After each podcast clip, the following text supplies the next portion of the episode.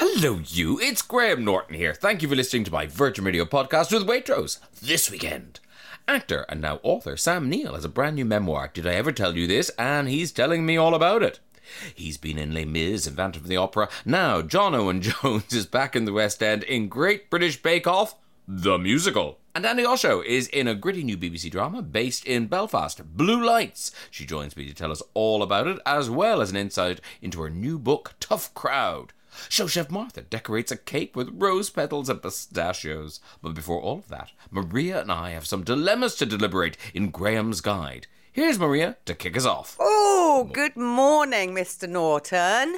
Good morning to you. How are you? Um, I am all right, thank you. I say I'm all right, Graham. I've been gardening all week, and I am No, have we- oh I'm wearing my back brace. As you can see, it's very fetching in a, a lovely grey. um, now, do you not have one of those kneelers? Is that what the problem was? I think the problem is it's just, you know, age. I have to say, you know, because it's not, you know, mine was gardening, yes, but do you never do that thing where you just have a sneeze or turn over peculiarly in the night and then you wake up and the whole of your back has just seized up? Um, so I guess, you know, short of constantly working out and stretching and, you know, organising your back, I don't know, I don't know. I mean, Well, I think that is. I mean, I say I love that you say. Well, short of short of doing something about it. well, I know, but you you don't know when you're asleep when you're going to turn over that things are going to go. Eh, mm. But i mean, i'm surprised at you because you are very bendy. You you have maintained bendiness, whereas I have never been bendy. So of course I've got a bad back. But you know, because my hip flexors are you know like stiff old um, hinges. You little know, bit they're of like. WD forty never did anyone any harm. Well, that's that- honestly that's what I need, but I don't have it. But you are Miss Bendy always. So how come you've got a whole? Well, I know, but I, you know, there are weaknesses that suddenly become apparent. But I don't want to wang on too much. I mean, I'd rather talk about my how beautiful my garden is, Graham. Oh, I am. is it? I'm zoning. I'm zoning certain areas. One area is. I, oh, this might be it. I lugged 14 bags of bark. When, when is it that we started using bark as some sort of garden furniture? Um, Well, I think you know I'm not a doctor, but 14 bags of bark sounds like a back problem to me. You've got a bark problem, I know, but I a bad bark. Very good, Graham. Very good. But I did warm up before I, you know, I did some stretching before I carried the bark, and then bending down. I've been painting as well. A lovely old cast iron table that I picked up, Graham, for a song, and I've been painting it. You have to guess the colour. Racing green. no, no, because uh, it's in the garden, gun- Graham. gu- it's wa- Gunboat grey. no wild thyme. Oh my goodness! It's Is Hammerite? Wild Thyme, yes, but quite quite pale camouflage green. It's very classy, Graham. I think that Oh, was what did my back actually, just bending around to paint it. and lugging that. You know what you should? I think that the the the thing to do now, I think, Yes. for gardening is Yes, wildflower meadow. Which Yes. is essentially just a weed filled, a weed filled, untended garden. no, we did a lot of that. We that- tossed wild flowers out into the lawn. They've all been choked to death by moss, obviously. I mean, I'm not a gardener. I was talking to my friend who was in the garden the other day, who lives upstairs. We were saying, now we, I think we need to cut back some of that. What, what, is that called? Uh, sedge, I think it's. But you know, we know nothing. I think there's a program in it, Graham. People who know nothing instead of Monty Don, it's just be you know, Monty Yeah. Hopeless. I'm the opposite. I'm hopeless, and I have a gardener. Yeah, well, So that's I- clever, and you're very stupidly rich. no, no, but also, but also very stupidly stupid in that my gardener, my gardener is literally showing me a pa- big patch of weeds, going, "This is your wildflower meadow that you've paid for." Yeah. I'm, so, I'm pretty sure if you weren't here, it would look like that. no, Graham, you have to be very careful with the wildflower meadows. You have to be careful where you plant them and where they grow, and that you zone it. It's all about the zoning these days, apparently. Oh, we've got we've got chill out areas with a canopy and everything. I know, really? I know. I'm really giving myself for talking to for sounding like such a How twit. big? How big is this garden? Well, Maria? it's quite a big garden, um, given that there's only sort of two of us that are you know, looking after it. Really, uh, it's a big, it's a big Victorian house, and it's a shared garden, so it's quite big, and it's got trees and things like that. I won't be doing anything with the trees. No, I can and it's assure got a you of lady that. lying down in the middle of it, going, "Ow, ow, help me." Maria knows help is coming with this little broken body lying at the bottom of a tree with acorns falling on my head. Yeah. Uh, talking of help, talking of help, I'm Oh, yes. guessing you've got two crisp letters to read out. Wait a minute. Yes, I have. Virgin Radio. You, Oh, yeah. you are on it like a bonnet this morning, Graham. Why, thank you very much. Thank you. Thank Shall you. I read this letter in American? No. Okay, here we are. Dear No, No, no. Dear Graham and Maria, no. my partner and I live abroad. He's the oldest of three siblings. His little sister, Dee, is 11 years younger than him. My mother in law looks after our house when we're not there, so she has the power of attorney and access to our bank account to cover the necessary maintenance costs, etc. Last night she phoned us to say that Dee's daughter, our niece, was in a swimming competition and tore her swimming costume. The new one costs £400 and could we please help her out in buying a new one?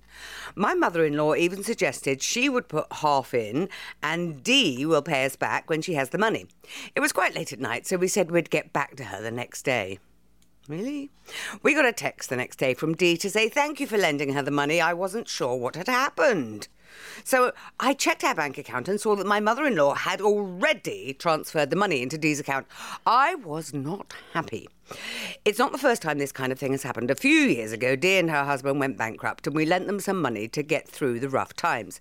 She promised to pay us back ASAP, but in the end, my mother in law paid us back little by little over three years. Why can't Dee just simply fix the torn costume if she can't afford to buy a brand new one? Or buy a cheaper one? Also, what confuses me is that when she needs Botox injections or a weekend getaway, she'll always find the money for it. How can I prevent this from happening again? And also let my 80 year old mother in law know that her not so little 42 year old daughter needs to grow up.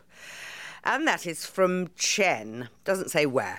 Abroad, obviously. Somebody somewhere abroad. Chen lives abroad with her partner. And I would imagine, Chen, you have pro- quite a bit of money living abroad. You've still got a house in this country, etc. I'm afraid I'm not really on your side, Chen, because what's clear from your letter is you don't like Dee, you don't like her, you feel resentful towards her.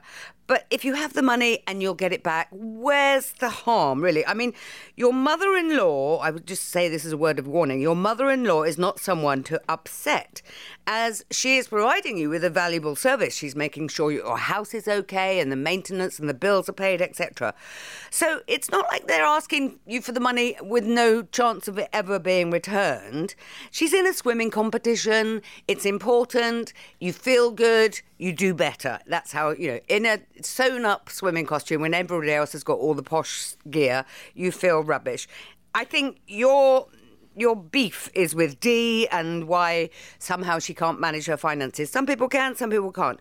Really, though, it's not down to you, Chen. You know, if anybody, it's down to your husband. And I would imagine, because he's the one whose sister is needing the money for his niece, his mother looking after your house.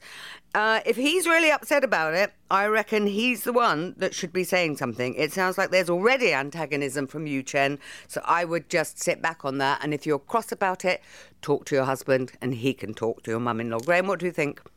Yeah, no, it's absolutely the the key here is in law.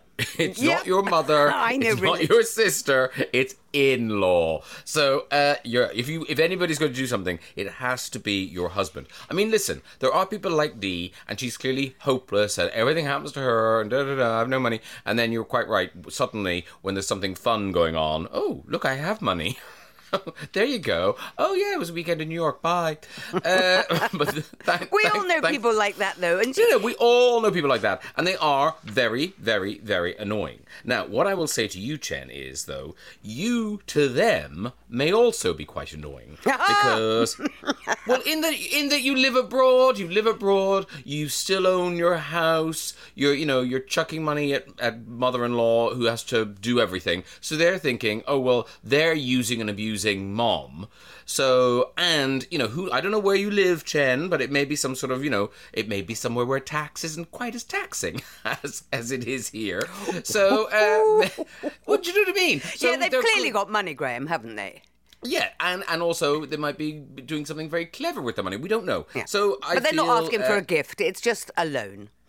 It is, but also I just think you've got to allow them to be uh, jealous uh, of you and annoyed by you, and so they will treat your money differently because to, as far, well as far as well as far as they're concerned that money is coming to to Chen and her husband very easily so you know their lives seem charmed and all that sort of if you want to do any the only thing I would say which seems it seems ridiculous that your mother-in-law has access to your bank accounts I mean how hard is it to set up a separate bank account for household expenses and you transfer money into that you know twice a year or you Yeah. know whatever, whatever. And so the mother-in-law only has access to a smaller amount because you I know, think if- Chen's husband has set this bank account up. I mean, he's dealing with it, isn't he? Because it's it's his mother that's dealing with it. So I think he's he's done that for a purpose because he knows that that's going to happen.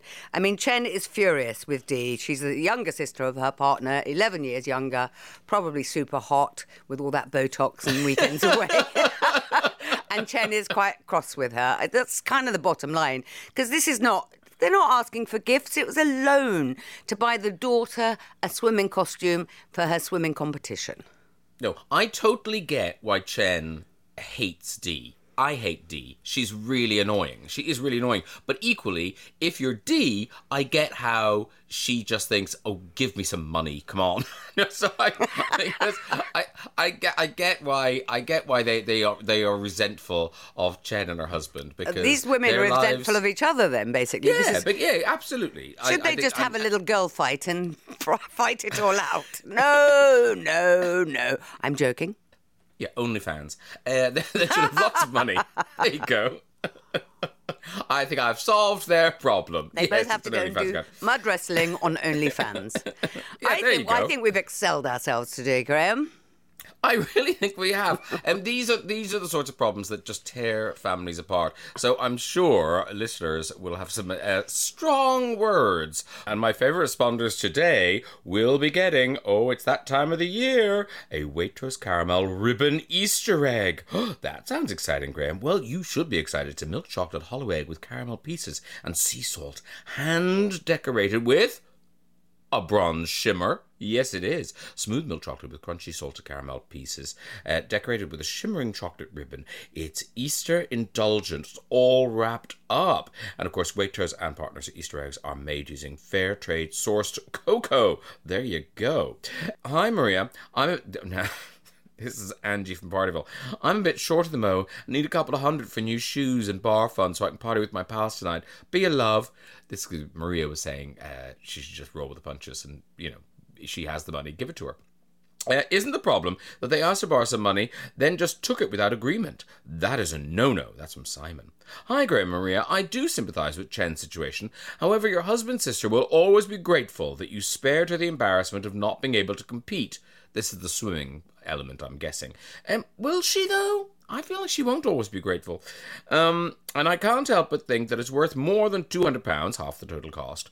You mentioned that this happened a few years ago. That's not really often, and clearly not an endemic problem. Do nothing. Cherish the relationship with your parents, but with your partner's mother and sister, and remember that if things go wrong for you in the future, maintaining those bonds will feel particularly valuable. Wise words from Stuart and Leeds. I understand how frustrated Chen is, as I'm an older sibling with a younger sibling who just takes and takes. But Chen, your mother in law, will always prioritize Dee. She will always give her money. Is the convenience your mother in law gives you looking after the house more than the irritation of Dee getting money? If so, then you are just going to have to suck it up. Give your mother in law access only to a bank account uh, that has just enough money to cover costs. That's from Helen and Preston. Wise words. Uh, Jez is in Birmingham. I think it's purely down to the principle of the issue. The mother-in-law couldn't be using Chen and her husband's money to fund the other daughter. The, mon- the money doesn't belong to her. I definitely get the husband to have a word with his mother to point out it's their money and they should decide what's done with it. In what in what world does a swimming costume cost four hundred pounds? I think it was twenty pounds swimming costume plus a weekend away in the south of France to deal with the trauma of a torn swimming cosy.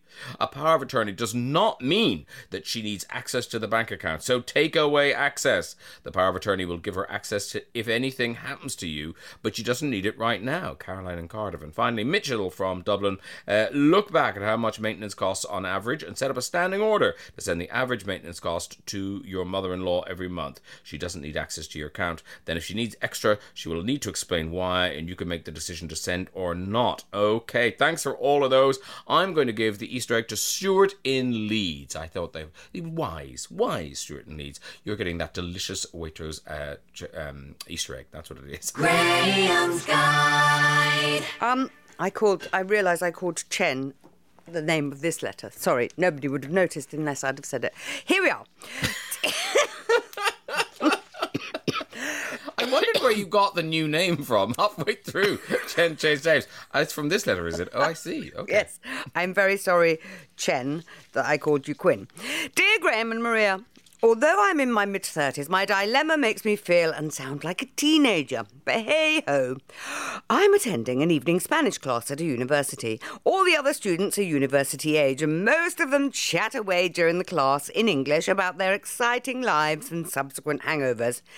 I'm taking this class because my partner isn't English and I want to be able to communicate with her family in their native language.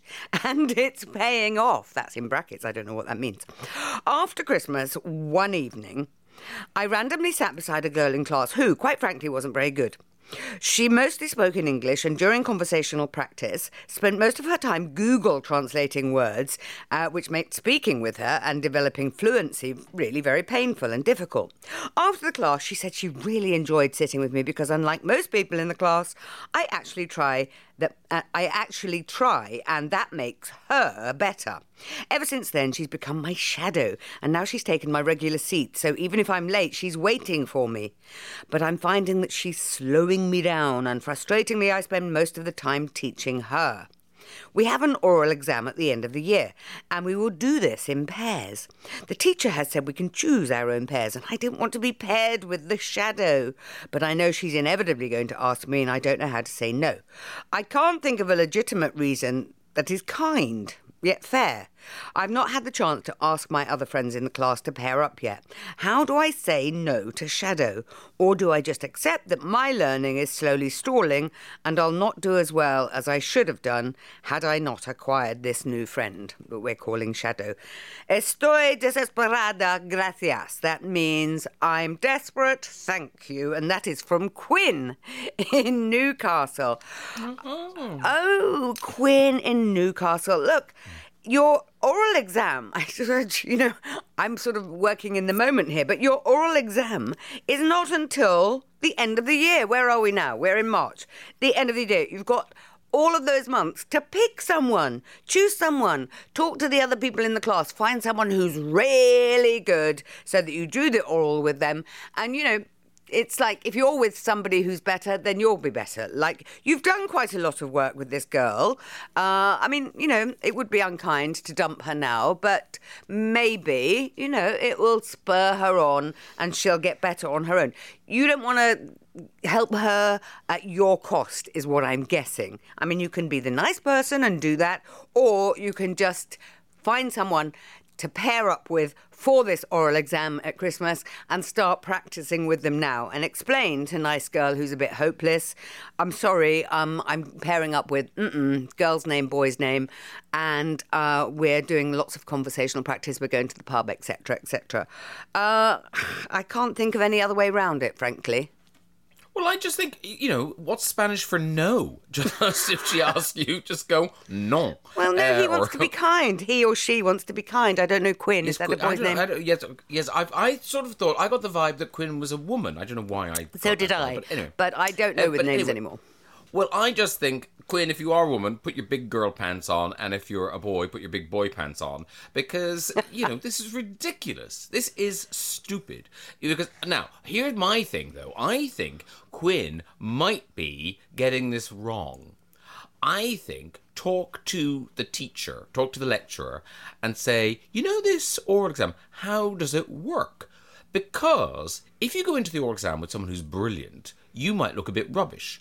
Whereas if you go in with numpty, um, then you might seem like Salvador Dali wanging on, um, while Very while good, because he numpty lived fa- in Spain. Excellent. yeah, thank you. So, uh, so maybe uh, you know, n- numpty fails, and you come out smelling of uh, Das Rosas. uh, I, No, but if it's conversational, Graham, I mean, you know, you want to be able to have a fluent and fluid conversation with someone for your oral exam, not someone who's constantly Googling. That's going to. You know, uh, Quinn has said that this is slowing them down as well. Uh, and it, you want to be the best you can be. You want to be the best you can be so that you can speak to your girlfriend's family, i partner's family in um, their own language. And this is not helping. which hopefully is Spanish. Hopefully that is Spanish. I, I, hope, I hope you got that, would be bit terrible right. if they were Polish, wouldn't it? yeah. Oh, oh, it's Portuguese. Oh, oh, I see. I, Oh my god! Oh my god! Um, yes, I think you have to be cruel to be kind, Quinn. Yes, Graham's right. Maybe talk to the teacher, but I would just take these matters into your own hand and pair up with somebody else quickly. You've got time now. Find someone who's really good, who puts their hand up and is really good, and say, "Do you want to pair See, up I'm not, I'm not sure you want to be chatting to a really good person because if you look a bit lost, if you look a bit kind of like, oh, I don't know what they've said to me. No, but Whereas Quinn is if you- clearly quite good. And if she, you know, a conversational used to be. oral exam, it's an oral exam, so it's about watching somebody's eyes and talking back at them and a fluent, fluid conversation rather than halting and rubbish. I think But I think the quite good. teacher, I think the teacher will look at the two of them having their halting conversation, and it will be clear that it's the it's the one who wants to use Google Translate who is the one holding the conversation back. And I think so long as you've got a kind of a nice accent, I think Quinn could do very very well in a in a terrible conversation. As long as you've got a nice accent. Do your accent. Please do your accent. Uh, I, I don't know. I don't. I was going to try and say goodbye in Spanish, but I don't even. Oh, adios, adios. No, you don't need to Maria. put a shush at the end of that. It's not Adios, SH. Maria. Um, we're not really helping, but I think Quinn wants out of this shadow relationship. So uh, maybe you have to be cruel to be kind, Quinn. Um, Well, just cruel to be cruel. Just get out of it. Who nobody wants about- to be cruel these days. It's a it's a one night class a week. You know, it's a temporary thing. Just you know, say to girl, look, I'm really sorry, but I'm taking you know, as you've noticed, I'm taking this very seriously, and I you know I need to do better. So you know, hasta la vista, baby. Uh, see, that's Spanish as well. Uh, now you've it's turned quite into easy this. now you've it's turned quite into, easy this Spanish. now you've turned into Los Terminator. Hasta la vista, Queen. Um, hasta la vista, Maria. Shadow. Uh, I will. I will. Hombre. Stop now. Um, I think the listeners will be much more helpful Yeah, than I'm we sure they will. But my favourite responders will be getting a Waitrose caramel ribbon Easter egg. Oh, delicious. Hand decorated, you know, hand decorated. Quinn, you say, Me no te gusta vit. It will take her that long to translate if you can find another partner or download the Duolingo app. That's from Lynn from the Wirral. Hi, Graham and Maria. Uh, Quinn, you need to be brave. Have a chat with the lecturer, explain the situation and how worried you are. What happens when one student has a good standard of Spanish conversation and the partner doesn't? The best option would be to have the difficult conversation and find another partner. If everyone else is now partnered up, then you need to speak to the lecturer. You sound like you really want to do your best, so you need to put your yourself first. Good luck. That's from Julie in Liverpool. Uh, why don't you suggest changing who you're partnered with to avoid picking up bad habits one another and mixing it up a bit? Then you can change around a bit without giving offence. Also, helping someone else can seriously improve your own skills. And that's from Kath in Norfolk, very wise. And uh, finally, uh, Kirsty in Malton.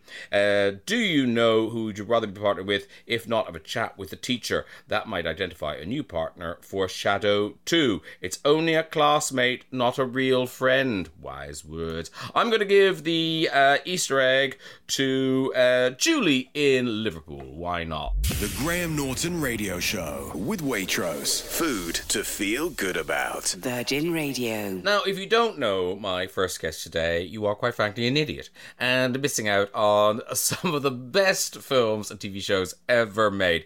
He's now written a book. Uh, Did I ever tell you this? His name is Sam Neill, and he joins us now. Hi, Sam. Graham, I'm, nice to hear you. It's, to be, it's been stra- slightly stressful getting through to you. I'm Okay, so now. sorry. I'm so sorry. I mean, we used to be great at the Zoom, and now we've lost that skill. It's gone. yeah, old skills, like milking Eh, cows. yeah, this is this is the milking cows of radio. Here we are. Mm. Uh, so, Sam, this book, I loved this book. I really, really did. It's like spending time with you. I, I hesitate to call it a memoir because it, it's not quite that. How do you describe this book? Look, it was it was written under rather constrained circumstances. I, a year ago, I I was told I, I had a very bad cancer, and I I was unable to go to work. So I thought I'd do something in its place. So I started to write, and so I, I was just writing down stories for my kids as much as anything. I, I think, and then after a while, they'd accumulated to the extent that I thought maybe if I extend this a bit, maybe it's a book. And then I wrote, so I wrote for four months, you know, flat out, um, because I, I wasn't quite sure how long I had to live. Um, but I survived, and then I then I sat on it for a couple of months, and I thought, is it is it is it something I want anyone to see? Do I want anyone else to read this? Anyway, I sort of plucked up my courage and I got hold of three publishers that were recommended to me. And they all came back within 24 hours and they said, We want to publish your book. So that was sort of kind of heartening. And, um, you know, here we are a year later.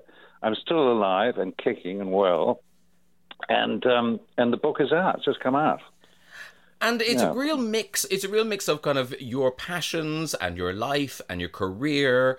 And I just wondered because you were in that weird situation where you were kind of facing your own mortality, kind of eye to eye.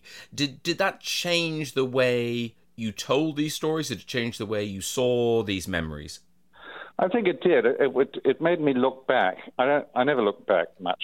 You know, there's no point in looking back. But I, I had all the opportunity and all the time to look back and sort of evaluate where I've been and what, ma- what mattered to me, and the people I loved, and, and the things that made me laugh, and the ridiculous scrapes I've got myself into, and sort of reevaluate.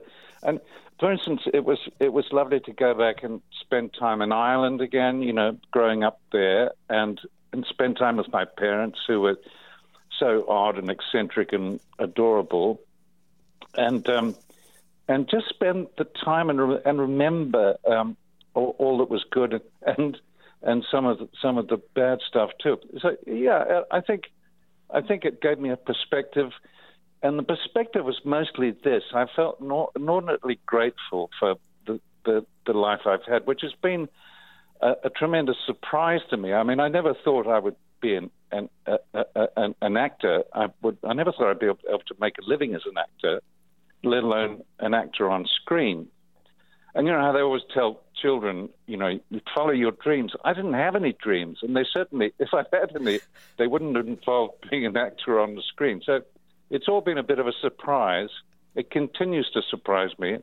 And here I am talking to Graham Norton on the radio. Now, who would have who, who would have imagined that?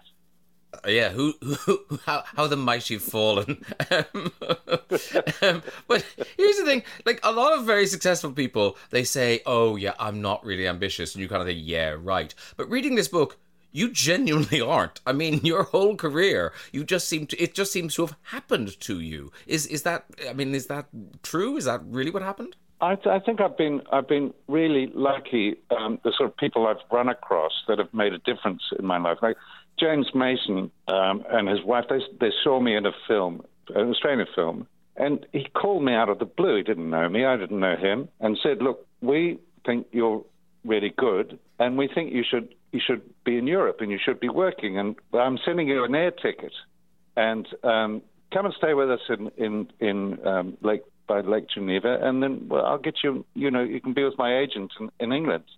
So people like that made an enormous difference in my life, and I would have never thought, would have never presumed that I could have a career um, uh, in, abroad. But it happened largely because Yeah. of people like that. And, and in my head, in my head, Sam, you know, you're not an old man, and yet, you know, there's weird bits of the book, like you end up at the Windmill Theatre, which I, I didn't expect Sam Neill to have ever done. Uh, tell us, tell us how that happened.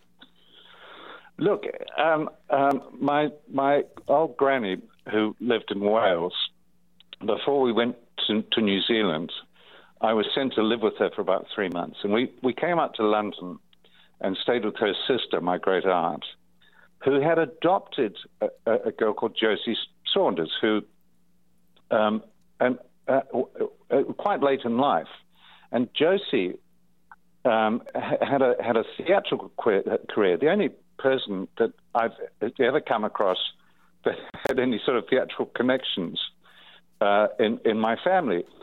And she had she'd become a dancer, not just a dancer, but a dancer at the windmill, you know, in sort of vaudeville in the windmill. And these two old, you know, Edwardian um, widows took me at the age of seven to the Windmill Theatre, where, where I saw it's fantastic tableau vivant with dancing girls and, and oh, you know, total nudity. I, my, my little eyes were on stalks, you know. It, it was the most extraordinary experience. Why they decided to take me at all, I have no idea at all. But it was it, it obviously got me uh, you know, interested. But, well, no, not just in, in the theatre, but possibly in women as well.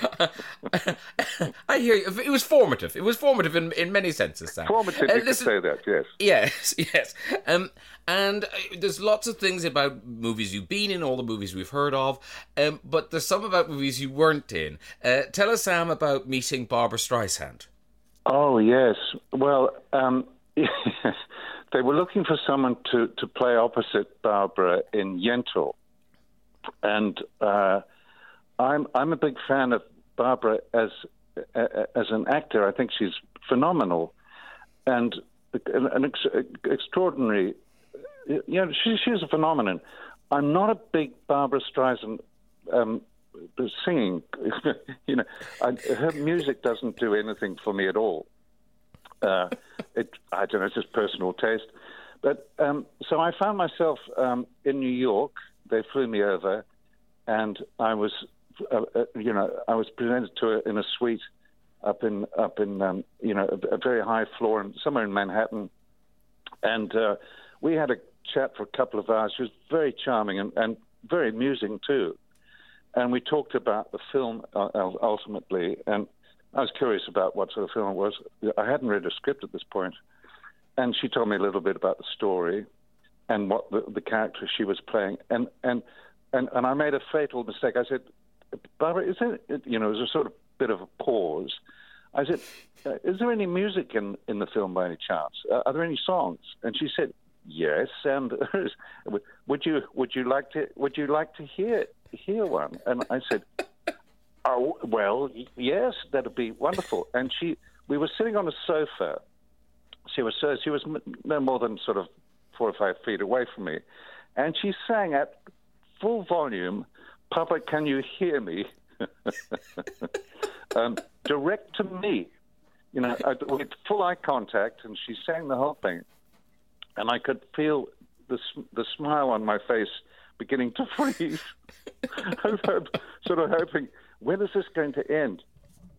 and it did end uh, um, it, it- eventually. And then she said, uh, "Would you like to hear another?" And I said, "Well, yes, of course, of course I would."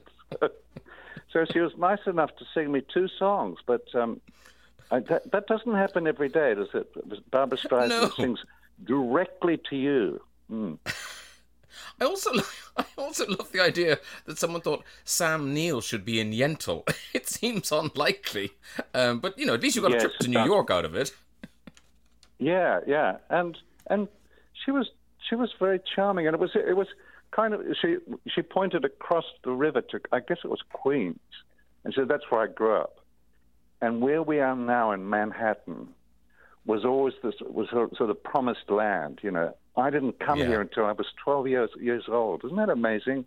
She li- lived all that time across the river, but never come came came to Manhattan. Wow. And and Sam, you know, you talked earlier about uh, your your uh, treatment for cancer and and that you were ill while you were uh, writing this book, uh, and it's great that you're you're feeling so much better now. And I wondered, uh, you know, because it's not that you burn bridges, but you are very frank about people you've worked with. Uh, did, did you did you did you did you have any any second thoughts about that? Look, I think I was pretty fair, really. I, I to, it, um, yeah. Look, um, I think probably Judy Davis might might might be slightly troubled if she bothered to read the book. But then again, we haven't spoken for thirty years or something, so it's probably not going to make a lot of difference. There. Yes, I haven't met her. I must say, I, I was very pleased that uh, because you know you always kind of think, is it just me? But it's I'm glad that you and Harvey Keitel also did not get on. No, he wasn't very kind to me, to be honest, and he wasn't very nice to me. But you know, I'm, I'm sure he had his reasons. Perhaps, perhaps he just didn't like me. With- with Or- or reason, anyone. I don't know. and you, you know, in the book, you're very, you are. I mean, yes, you're you're frank and you're you're you're truthful in the book, but you're very generous about all the people you've acted opposite in movies where they then went on to be nominated for an Oscar or to win an Oscar. Does it frustrate you that somehow you know you kind of think, hang on, I'm I was there too. I I was I was clearly very good in this film. What about me? No, look, I, I, I'm, I'm always very pleased to be in the company of someone who gets a great big gong. Um, but yeah, I, I, I, uh, I've worked with some wonderful people, and particularly women. You know, just great, great women. And I, I love working with women. I always think my, my, I lift my game when I'm working with, um, with, with an extraordinary actress, and, and I've worked with quite a few. I list them at one point in in in, in the book, and I I started to count them up, and then I lost count. But it's, it's a huge amount of great women. I'm very grateful for that. And we should uh, congratulate you because you are, of course, now Sir. Talking of Oscars, you do have an award. You are Sir Sam Neill. Yes, I don't I, I don't like to be reminded of it, but I, I, Oh, sorry. it's, it's yes, it's it's. Um, I, I'm hoping it's going to improve my you know bookings for restaurants and things like that. But it doesn't seem to make a blind bit of difference so far. Uh, listen, Sam, it's been so so lovely to talk to you, and I'm I'm glad you're feeling so much better. Um, uh, did I ever tell you this? The memoir, the stories of Sam Neill, is out now in hardback. Do yourself a favor, get it. It is a real, real treat. It's like spending uh, many hours in your company, Sam, and that's always a good thing. Thank you very much for uh, you, battling technology Lovely and getting on the air Chris. today. All right, lovely to talk to you. Take care, Sam. Bye. You bye. too. Bye. Thanks, Bye. Bye. Bye. The Graham Norton Radio Show with Waitrose. Food to feel good about. Virgin Radio. It's time to meet my second guest of the day. Uh, you'll know him as Jean Valjean and the Phantom. Now, I was going to say you played Paul Hollywood, but you don't play Paul Hollywood uh, in the Great British Bake Off the music. It's John Owen Jones. Welcome to the show. Hello. Yeah, it's great to be here. Thank you. How are you? I'm very, very well. All the better for talking to you. Um, so, uh, you, so some of the names have been changed. Uh, yes, I actually don't play Paul Hollywood in the Great British Bake Off musical. I play a character called Phil Hollinghurst. Now, there are reasons for that, one of which might be legal, I don't know.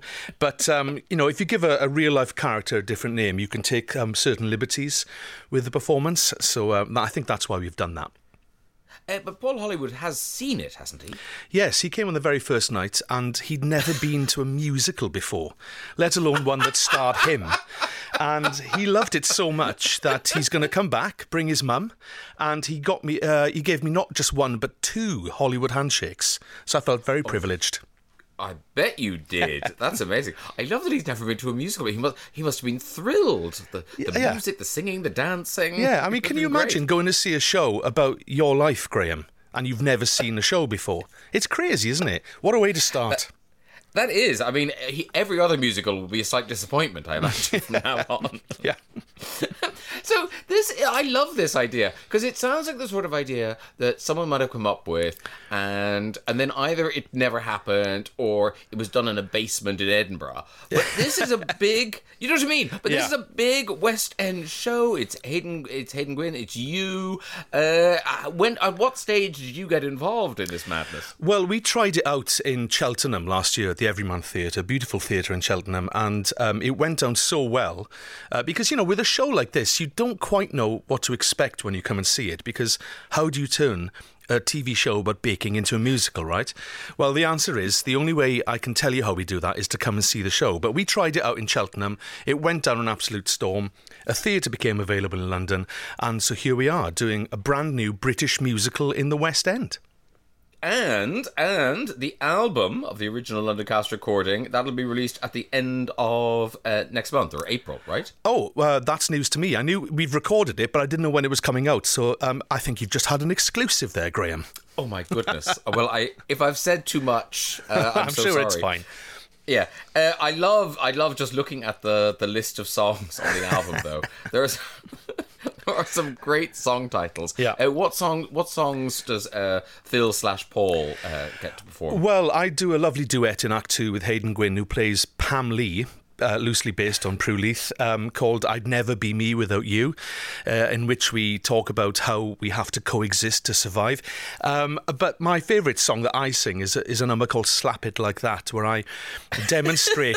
I know, I know, I demonstrate to the entire cast of uh, competitors in the Bake Off tent how to stretch and slap strudel dough.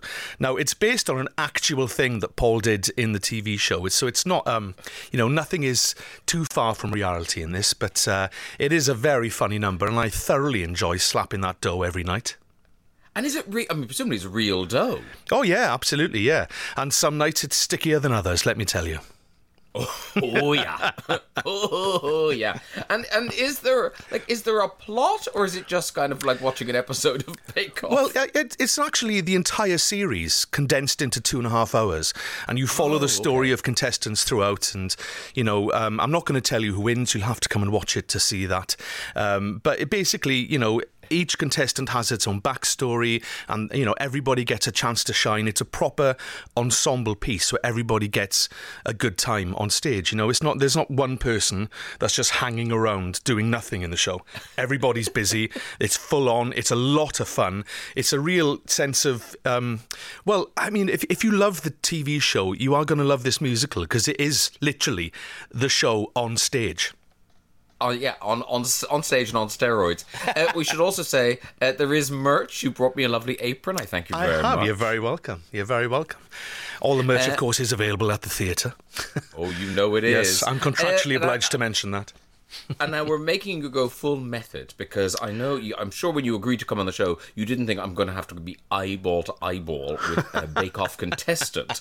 Uh, but there was Martha. She tackled you in the corridor. Yeah. And you now have some cake in front of you. Did you enjoy the rose and pistachio cake? Oh yeah. now I used to be a butcher. I grew up in a working in a butcher shop, and now I'm playing a baker. So um, you know, uh, one day I might be a candlestick maker, but in the meantime, I'm thoroughly enjoying Martha's cake, rose pistachio, a beautifully light sponge, wonderful water icing. It's absolutely delicious. It's uh, it would definitely get a handshake.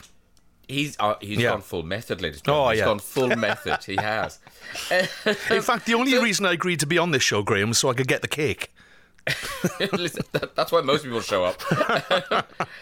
so here's the thing: you you when you started um, in musical theatre, Yeah. uh, I, I read a quote from you where all your dreams came through in about what three years or Uh, yeah, yeah. So I left drama school in 1994.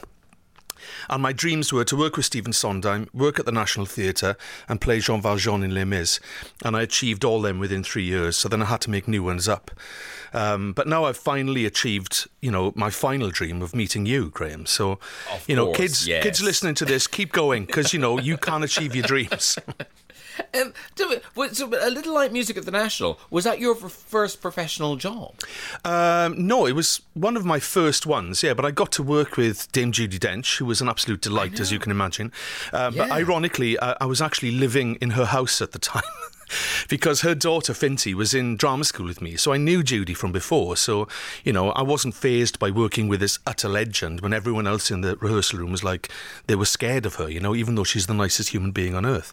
So I was able to do, you know, working at the National Theatre was just wonderful, and working with Sondheim, you know, who told me in front of the entire cast that I sang with great style. It's the wrong style, but it's great style, he said. um, so, you know, as like a 26 year old, hearing, you know, words like that from your heroes, yeah, I was living the dream. I still am. And then, but you were like when you were playing Jean Valjean, Yeah. you were far too young, weren't you? I mean, it was kind of it was, it was Yeah. sort of nuts. Yeah, it's just one of those things. Um, I was 26. I'm, I think I remain the youngest person ever to play Jean Valjean. It's a character that ages from his 30s to his 70s throughout the show, you know, and it usually goes to older actors. But at 26, I was offered the opportunity to take over the role, and of course, I, you know, was, when a door opens like that, you walk through it, and I haven't really looked back. And you know, as a result of that, I then went to play Phantom for a long time in the West End, and you know, I've done these things all over the world. Twice on Broadway, I've done Les Mis twice on Broadway, um, and I've you know played in some of the greatest theatres in the world, and all thanks to that one opportunity I had back in the 1990s. So I'm, I'm very grateful. And now Broadway, I know before lockdown you came over to Broadway, didn't you, to Yeah. do a, a workshop uh, for a new show. Is that happening, or is that kind of gone away now? Um, well, that's the thing. Workshops, um, you know, basically where you develop an idea. Sometimes they they come to fruition. Sometimes they don't. Most of the times they don't. Sorry, I'm still eating a bit of cake. Uh, do you know? What I was going to say. Yeah, um, I couldn't. I couldn't leave it alone. I'm sorry. All all right, Paul Hollywood. Um, yeah, my, my, cos- my costumes are going to be a bit tight this afternoon when I go back into the two show day. Um, yeah, some shows happen, some shows don't. But Bake Off came from a workshop, you know, and Love Productions, Richard McKerrow, who owns Love Productions, um, who developed the TV show, have a hand in Bake Off. You know, we actually have a lot of the mixers, the uh, the KitchenAid mixers that they use in the TV show, we have on stage, you know, ones from the actual tent.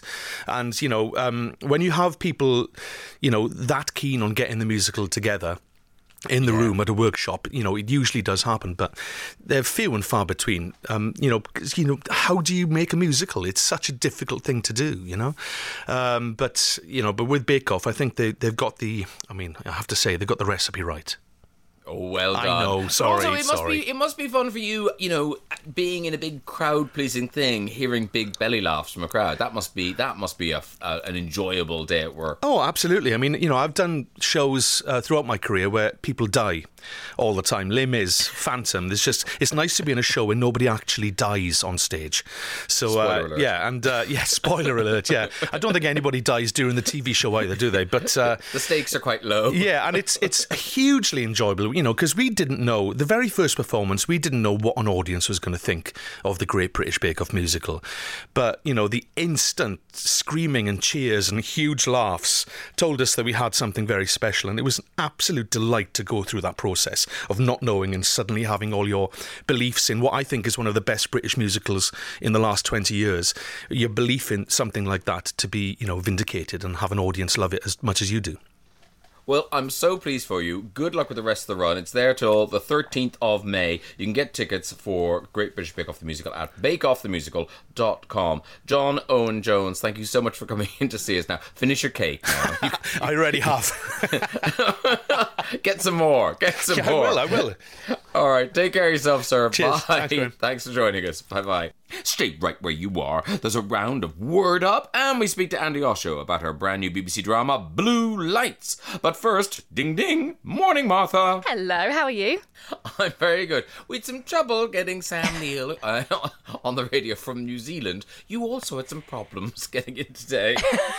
I know it's a bit less impressive when it's just from the south coast up to London, but no, it wasn't wasn't the smoothest of journeys. But we're here. We've got the cake. We're all good. yeah, exactly. Look, you're here and you've got cake. What more could you want? Uh, what is the, what is the cake? What is the cake? So this is a rose and pistachio cake. Okay, but now I have so I've been saying all morning this is a Ramadan uh, recipe. What makes it a Ramadan recipe? I think it's the kind of celebratoriness of it. So it's a lovely recipe by Shelina Permalloo, and she has written how it's very regal. It's got all those lovely kind of classic flavours, um, and I think it's just a lovely celebratory cake, and also really easy to make. Which I can imagine if you're fasting all day, you don't want to be slaving baking all day, so you want something nice and easy to whip up that then you can enjoy with the family in the evening. And I, I mean, it's cake. Obviously, it is a cake. I, I'm I wouldn't question you at all. But uh, it, it, a loaf? We call it a loaf. A dec- it's decorated loaf. really. Absolutely, absolutely, yes. It is a loaf cake. So last week we had a, a bundt cake. we're doing all the different variations. So this week we're having a loaf cake. It's another nice, simple one. And loaf cakes are good because they keep that moisture in because you've got such a thick slab of cake going on. It really retains moisture and it's an oil based cake as well. So you just know that it, it will last in a tin for a few days if you don't munch it all straight away. Do you know, I retain so little in my brain, but I do remember that last week's was also an oil-based. Oh, look at this. Maybe you maybe you were making it in the week, who knows? In my sleep. it's gone into your subconscious. You'll be ready. uh, right, here we go. Uh, what do we do?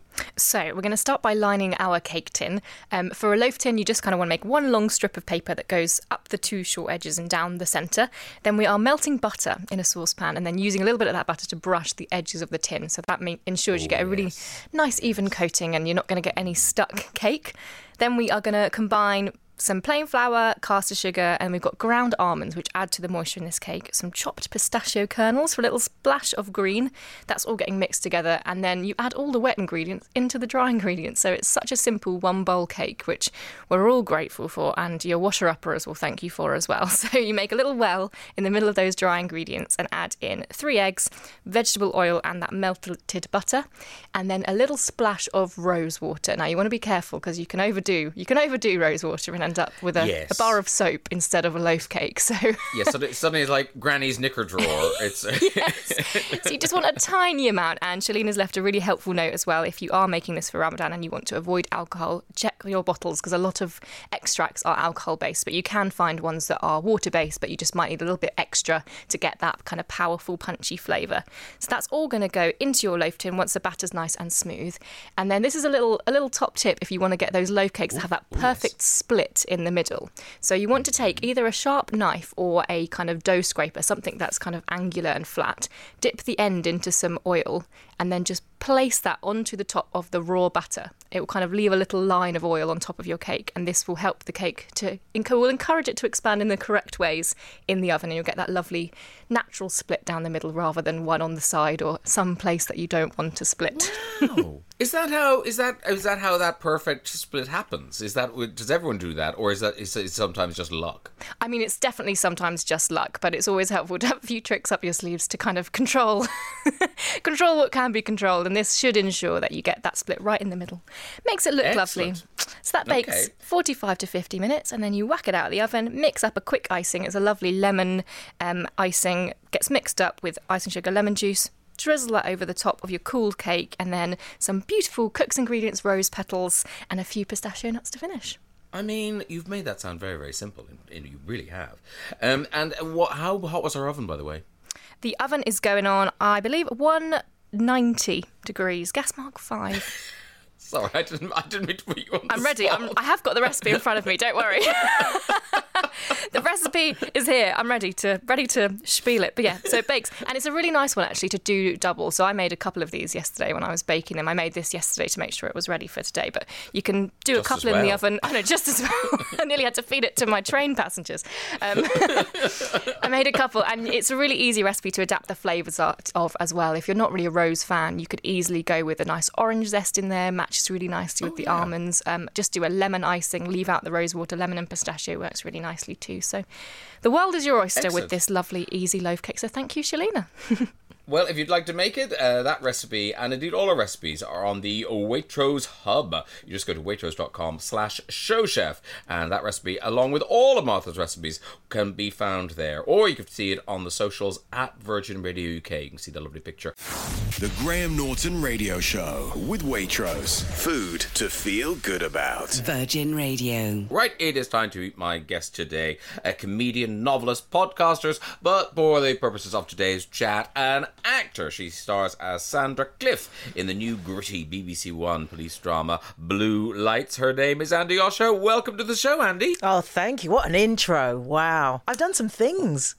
You have. I t- I'm thinking, wow, that that woman works. Yeah, she she puts the work in. Dang, girl. Uh, so this this show it's kind of unexpected because it's not just a, a police procedural. This is a very kind of gritty look at the specific policing in Northern Ireland. Isn't that right? That's exactly right, yeah. And that's what I really love about it as well, because, like you say, it's not a procedural. It's not about how things happen, as it were, like within like the police world or whatever. It's really like taking a really specific look at the the challenges that people in that situation face which you know as for folks who watch the show they'll see that you know there's safety things and things like that that those officers have to think about that officers in other constabularies don't have to concern themselves with like checking under their car for devices that might have been put there overnight or something like that. So yeah it's it's a really fascinating world and yeah it was a real pleasure to be part of so, who is Sandra Cliff? Tell us all. Okay, so Sandra, who I play, is the uh, one of the main custody sergeants. So basically, she's in charge of making sure that the detained people that come in have uh, are processed um, and taken care of while they're in like our custody, as it were, in the police station. Um, yeah, so that's her job. And now the guys who wrote this, I think they did the Salisbury poisoning as well. That's right. So they they have they have they have this thing of just doing very realistic dramas. So is any of this story based. I mean, you know, particularly Grace, played by Siân Brooks. Uh, she's the you know a social worker who decides in later in life to become a police officer. Is that based on on a, an actual case? Is that a real person? That's inspired by a real person, and then a lot of the stuff that happens and a lot of the story beats are, have come from interviews that the writers did. So, like you say, they really like to really instill like realism into what they write. And so blue lights is no different. And so they did like i think it was like 30 interviews with ex-police officers and took elements from what they said obviously turned it into fiction. So it's not like we're taking those stories and just recreating them on screen. They turn them into fiction. And that's the sort of that's the show that people are going to hopefully enjoy uh, and how long night. were you over how long were you over in northern ireland for? Um gosh, I think about like four months, like on and off. So it was quite bitty the way that it was filmed in the sense of like, you know, they'd be doing some car chases one day and then next day we, you know, we might be in custody or something like that. So it was, it was kind of over a few months, but backwards and forwards between home and, and Belfast, um, where the whole show's filmed. And obviously, you'd been to Northern Ireland before. Did you look at Northern Ireland in a different way having made this show? Oh 100% because you know i mean i've said like previously as well uh, in preparing for this we the the production team were really helpful in giving me loads of research material. Because up until that point if you're not based there then what you know about the place is usually based on what you're seeing in the news, which obviously is always crunch points that the news is reporting. And so it was really good to get to know the place by you know by on, on, my own as it were. Like you know go on I went on a tourist bus and had to look around and stuff. And but also like finding out more about the history and the troubles. But this show isn't about the troubles. This is about a post troubles belfast almost or post troubles northern ireland where it's just people living their lives. And so it was good to learn more about that because you know when you're watching the news so much so much of the time the context is the troubles or how we're currently relating to the troubles. So it's really good to be part of a show that's about belfast beyond that. And i think probably post Good Friday Agreement, everyone just thought, "Oh, well, thank goodness that's over." But but this show, you really see how sectarianism and tribalism still plays such a huge part in Northern Ireland. Yeah, and but what I really like about the show is that it's it's about now. Do you know what I mean? It's not about it, it's hard to describe. It's not about saying. It's not about saying. It's not talking about the troubles back then. It's talking about how it inf- impacts people now, which is of a whole generation of people that weren't born during that time and so they're hearing it secondhand or they're not as interested or they want to move on from it you know what i mean like all those sorts of nuanced things are part of of the show which i think i hope that like folks watching it in Northern Ireland as well will appreciate being represent that side of them being represented rather than it all being about the past sort of Yeah. thing. I think they'll be quite shocked to see, to see Northern Ireland like this because it, it does seem very realistic. You do kind of Oh, think, good. "Wow, this is yeah." Um, there's six of them now. You can see all of them um, from Monday night. Is that right? That's right. So after they after the first episode goes out on BBC One, um, all six episodes are going to drop on iPlayer. And tell me this, because I didn't uh, see the last one. Is it a, a kind of open-ended thing? You know, like white, white blue lights keep flashing. I mean, we we don't have a second season yet, but um, you know, if folks tune in and watch, maybe we will get one. But um, I can't I can't say anything about the ending because you know No. you don't want that. You want to just like yeah. yeah, enjoy No, unfolding. No, no.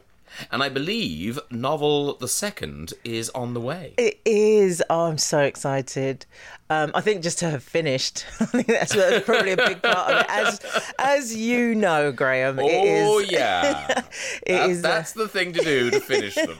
it's a slog. It's a slog, and so um, and I really love this story as well because it's a little bit about my stand-up past as well. I Uh, thought it might be. Yeah. tell the people what it's called. The novel. It's called Tough Crowd, and it's about a uh, an open mic comic who's kind of struggling to to make it or to get any traction, and then she meets this guy. She really is into him, and then she discovers that he's got two kids. So that's really the tough crowd that she has to win over. yeah, win tough over. crowd. Yeah, Yep. because asking for a friend came out what two years ago. yeah, yeah. It's 2000. What is it? 21. My God, it's Yeah. two years ago. Yeah. And what what brought you to noveling? Noveling. Noveling. noveling. just being really unique, and just so I thought, well, I'll just start noveling. I love noveling. Me, I can't stop noveling. what what brought you to the what brought you to writing? Um, well, I mean, I've always enjoyed writing, but um, I just met this um, agent like years ago, and he was like, you know, they're, they're really looking for funny, strong female voices, and I was like, yeah, yeah, yeah, I'll totally write something, and then proceeded not to um, for probably about ten years, and then I finally sat down and. So I put an idea together and he took it to a publisher and, and it just went from there really. But I just I love creating worlds and creating stories. So yeah, it was a little bit of that really. And also, I guess it's a bit like doing stand up, but you don't have to go anywhere. You just stay in your house. Do it from the comfort of my own living room.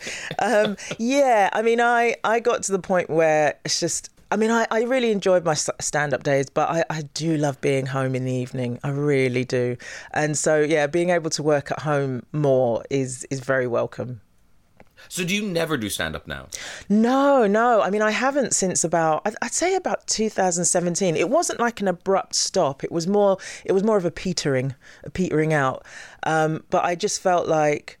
I mean, I joke with people. I say, you know, I got therapy, so I didn't need to do stand up anymore. But uh, I, am not But saying that's true. That, that is true. basically. I mean, I'm not saying every stand up is cray cray, but like, yeah, a little bit. No, but I, I just, um, there'll be letters. No, I just, I, I kind of, I felt like I couldn't do kind of everything that I wanted to do creatively through being a comedian. And I was an actor before, and so it was more of a returning to it rather than a. Because I think some people, because they know me for the stand up, they think that then I became an actor, but it was more the other way around. It was like I was an actor who wasn't, who couldn't get arrested. So I was like, what else can I do? Ah, stand up. And then Yeah. it sort of completely took over. Because I always think the difference, like being an performing's performing, you know that that's kind of the same. But I always kind of think, at least as a comic, you've got some agency. You can make Yeah. some calls. You can hustle up some work. Whereas an actor, of its nature, you're quite passive. You're waiting for the call. Do you do not miss that kind of proactive thing of being a stand-up? Yeah, I mean, I really applied myself into in that respect when I was a stand-up as well, re- and that's partly one of the reasons why I started doing it because I wanted more control.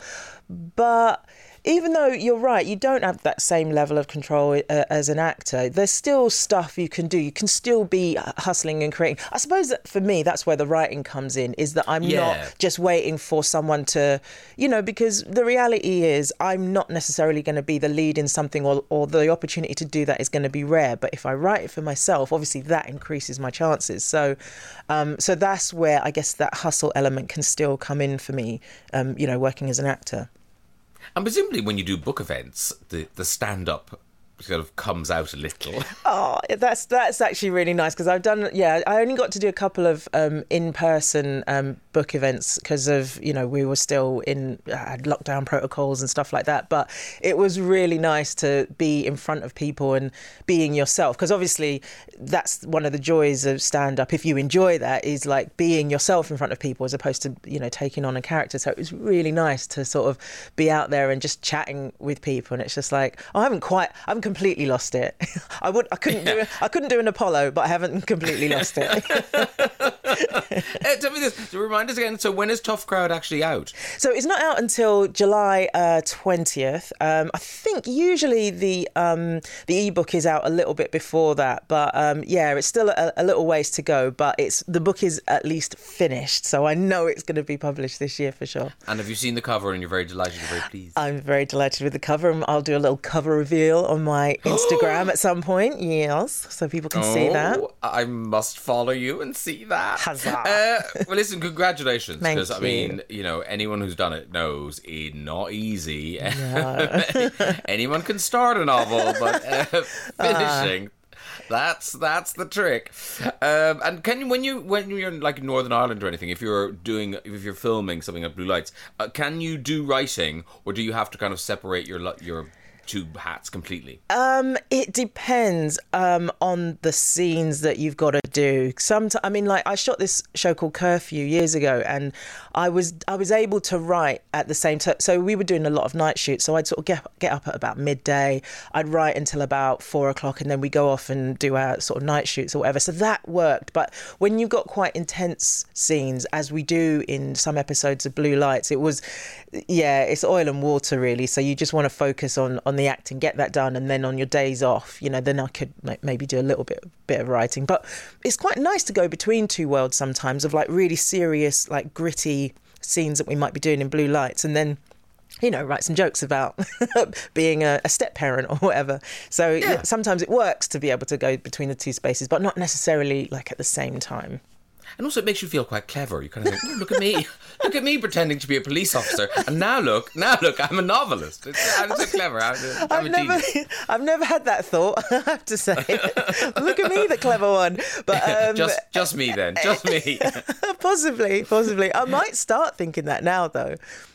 Uh, tomorrow night, nine o'clock, Blue Lights kicks off on BBC One, and all episodes will be available to watch on BBC iPlayer. And the novel is Tough Crowd, and that's out in July. You can pre-order it now. Uh, Andi Osho, thank you so much for coming in to see us. Take Aw, care. Thank you. Come on, baby, tell me what's the word, a word up. Uh huh. Competition word up. Yes, that's what we're playing right now. It's your chance to win a Graham Norton Waitrose gift box. It includes a reusable drinks cup, so beautiful, racing green. Uh, Waitrose brut champagne, uh, salted caramel truffles, number one aged balsamic vinegar Madeira. It is a worth winning. It is quite the prize. Uh, first up, we've got Janet. Hello, Janet. Hello, Graham. You're on the radio. I know How are you it's do- so exciting. It's it's completely different when you're sitting at home and then suddenly you're on the radio. But I will, I will do my best. you will, of course. Uh, where are you, Janet? Um, in Great Eccleston, just outside Preston. Oh, lovely. And uh, any Sunday plans for you in Great Eccleston? Uh, we, well, my husband is at tennis this morning, so he'll probably be driving home at this moment in time and go, "That sounds like my wife on the radio." Um, so I've been spring cleaning this morning. The sun has been out, and the sun has gone in, and I'm not. I'm not. I've given that. I've I've knocked that on the head for the moment. All right. Well, listen. Hopefully, I can give you uh, that Graham Norton Waitrose gift box. Uh, are you confident? Um, I, I do listen to a, a lot of music, um, and normally I know uh, sort of when it comes on the radio, but it's it's different when you're on the radio. You just, you know, I might just completely have a blank, but I'll give it my best shot, Graham. It's just great to be on the radio. Thank you. Oh, I'm so glad. I'm, so- I'm glad you're thrilled. Uh, all right, Janet, you were looking for the missing word. This is a clip uh, of Ed Sheeran, who features on Tim Cocker's On the Road, a special show tonight on Virgin Radio at seven o'clock. So, can you you can hear clearly? You're listening. You you're all good. You're you're happy. Yes, yes, I can hear clearly. Thank you. Okay. Here is the clip. What's the missing word? Actually, the guy that I was running from the law through the backfields with was uh, uh, I was I was just on holiday with him, and he didn't know about the song. And then he messaged me and was like, "Was that bit about us?" And then he's he's also the one that works down by the. He works on a wind farm. Okay. Uh, Janet, what do you think the missing word was? Um, I don't suppose I could hear it again, please. Could I? I don't think so. No, I think that's against the rules. Yeah, Sauce. Oh, okay, no problem. I canal. You're going with canal. Now, a sound effect will tell us whether you're right or wrong. Let's listen out. Oh, Janet. Janet, I'm, I'm glad you enjoyed. I'm glad you so. enjoyed being on the radio because we're not Thank giving you. you, a Great. prize. Uh, lovely to talk to you, Janet. Take care of yourself. Bye. Thank you. Bye. Bye bye. Bye. Bye. Okay, next up, uh, let's see if we have a winner in Julia. Hello, Julia. Hello, Graham. How are you? I'm all the better for talking to you. Uh, where are you, Julia? I'm in Hopwood in Worcestershire. All right, and what's it doing there? Has the sun gone in? Has gone out? Is it raining? I- It, ha- it hasn't been out yet. In fact, it's been mizzling all morning, but not to worry because it's another day, isn't it? So it's all good It is exactly. You're awake and you're up and at 'em, and now, now you're in with a chance of winning a Graham Norton Waitrose gift box. Uh, so, what have you got planned for your Sunday in Hawkwood, Julia? Well, I'm looking at the pile of ironing and just looking at it, so I guess I could do that. Um, equally, if the, if the rain stops, I might take the dogs for a walk. That would be a good excuse not to do the ironing. Um, Absolutely. But then I, I might just find a good film on television or something like that, you know, if the weather keeps up like this. But it's lovely Or- to talk to you. It really is. It's just Well, it's lovely to talk to you, amazing. Julia. And hopefully, hopefully, well, hopefully you'll be so giddy with excitement having won your Waitrose gift box, you won't want to do Right, ironing or walk the dog. Uh, Absolutely. Okay, so uh, what did, you've heard the clip? What did you think the missing word was? I think it's coast. You think it's coast. Okay, let's listen back to Ed and see if you're right. Actually, the guy that I was running from the law through the backfields with was uh, uh, I was I was just on holiday with him, and he didn't know about the song. And then he messaged me and was like, "Was that bit about us?" And then he's he's also the one that works down by the coast. He works on a wind farm. Well done, Julia. You get the Graham Norton gift box- gift box with all those goodies. I'm so pleased for you. Uh, ironing be damned, stupid ironing. Um, Celebrate instead. How about that? I know. Is there anyone you'd like to say hello to while you're on the radio? Um, well, I'd like to say hello to basically everybody that knows me, and I love Well them all. Oh, that's very kind of you. Uh, thank you so much for playing, Julia, and congratulations. Well done. Take care now. Thank you. Bye. Bye-bye. Thank you so much for joining me on the Graham Norton Radio Show with Waitrose. And hey, have you clicked that follow button on all of our socials? Just look up at Virgin Radio UK on all platforms to see everything from gorgeous dishes to Graham's guides. That's it for now. Speak to you soon. The Graham Norton Radio Show with Waitrose. Food to feel good about. Virgin Radio.